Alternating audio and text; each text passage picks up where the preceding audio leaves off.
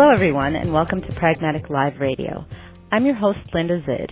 Today we're focused on pricing and helping us answer your questions is Mark Stiving, a pragmatic marketing instructor who has many years of experience as well as a PhD in pricing. Hi, Mark. Hi, Linda.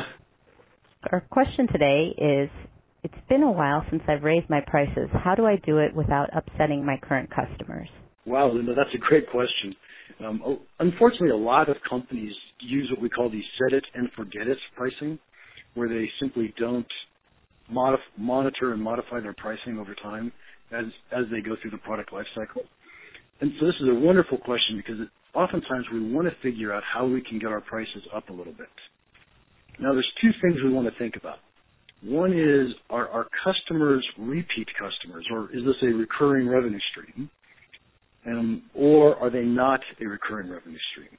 And, and that's really the driving factor for us, because if it's a recurring revenue stream, now we have the risk of upsetting customers. But any new customers that come in don't really know what our old pricing was, so it's okay if we raise prices on new customers.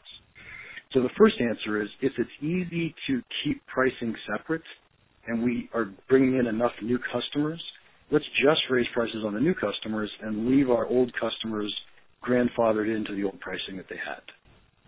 The other issue though is that even though the old the the new customers we may need to raise prices on them anyway, what we can always do is some trick like um, announce the fact that we have a price increase coming and then tell them we're going to honor the old price for six months or something like that.